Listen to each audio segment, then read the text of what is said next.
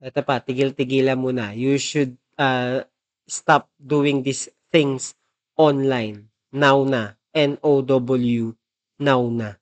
Okay? Welcome back. This is As It Is with Sir Ace. Pag-usapan pa rin natin, tuloy natin the things that you should stop doing online. Eto, recap tayo. Nung isang araw, leaving group chats. Yan, yung mga left the group, tapos magpapa-add na naman. Okay lang siguro leaving group chat once, no? Huwag na kayo magpa-add ulit. And number two, posting your personal problems in social media. Please lang po, tigil-tigilan nyo yung pagpo-post sa inyong mga social media, ay social media, personal problem sa social media. Okay? Wala kaming pake. Ay, di. Okay. And ito, ito isa sa pinaka nakakainis pa. No? Stop doing this, please unsending messages. Nakakainis kasi ito si Messenger no, sa Facebook naglagay ng unsend no. Unsending messages. Yan. Okay lang medyo tolerable pa sa group, sa mga group chat. Nag-unsend na pero minsan kapag marami na ina-unsend no. Yan.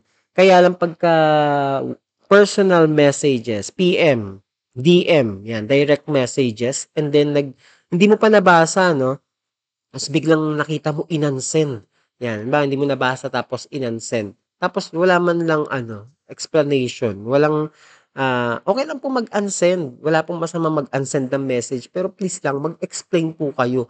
Ano po ba yung inansend ninyo? Ay kaya lang no, kaya ako nga inansend, baka sabihin sa kaya ako nga inansend kasi ayoko ipabasa sa iyo. Pero please lang, maglagay lang kayo ng disclaimer. Yan, wag mo kaming pinag-iisip kung ano yung inansend ninyo kasi nakakabwisit, 'di ba? Hindi joke. Hindi. Ano ba? Bakit ano ba yung inansend mo? Okay? O kaya minsan napapat tinatanong pa natin, ano po 'yun? Yan, mga patay mali siya na tanong, 'di ba? Ano po nangyari? Ano po yung inansend niyo? Yun yung gusto naming malaman, no? Or yun nga, kasi nga nakakaano naman, no? Uh, tanungin na ano yung inansend or disclaimer nga na dapat na hindi mag-isip, mag-overthink yung tao na pinag-unsendan ninyo ng message. Again, okay, sa group chat, medyo naka, tolerable siya pero medyo nakakainis din. Group chat siya pero halimbawa hindi ka hindi ka nakapagbasa no? Tapos bigla na lang nawala yung messages mapapaisip ka ano kaya yung inansend nitong taong to? Bakit siya nag-unsend? Bakit ba kayo nag-unsend minsan siguro uh, dapat talaga alamin alam mo na no? Think before you click. Bago mo i-send siguraduhin mo na willing ka talaga i-send yung message willing ka mabasa niya willing kang ma-screenshot yung message mo kung ano man yan.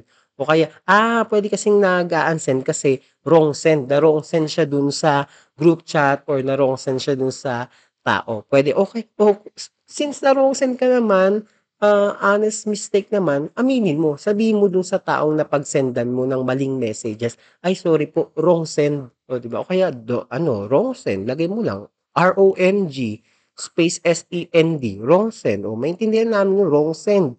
O, hindi na kami mag-iisip kung ano pa yan. Di ba? Nakakabwisit kasi nakakapag-overthink ka pa tuloy. Naku, ano kaya itong message na ito? O kaya, boss mo, no, nag-unsend sa'yo, no, medyo mag-iisip ka, ano kaya itong sinend ni boss, tinatanggal niya na kaya ako, o kaya, yung ano, di ba, kaibigan mo, o kaya, uh, ano ba, uh, katrabaho mo nag-unsend sa'yo, ano kaya yung message na inansend niya sa'yo, di ba, nakakapag-overthink talaga, uh, nakakadagdag siya sa stress, kaya sabihin niyo po, kung na-wrong send kayo, di ba, pwede naman. Saka ngayon may mga paraan na rin, no, kung hindi nyo nakita ang unsent messages, meron ng paraan sa history, 'di ba, para makita niyo yung mga convo or messages na nawala, na unsend dun sa Messenger. Although, eh, trabaho pa yun, pinag-isip niyo pa kami kung paano gagawin. Huwag na kayong mag-unsend, please lang.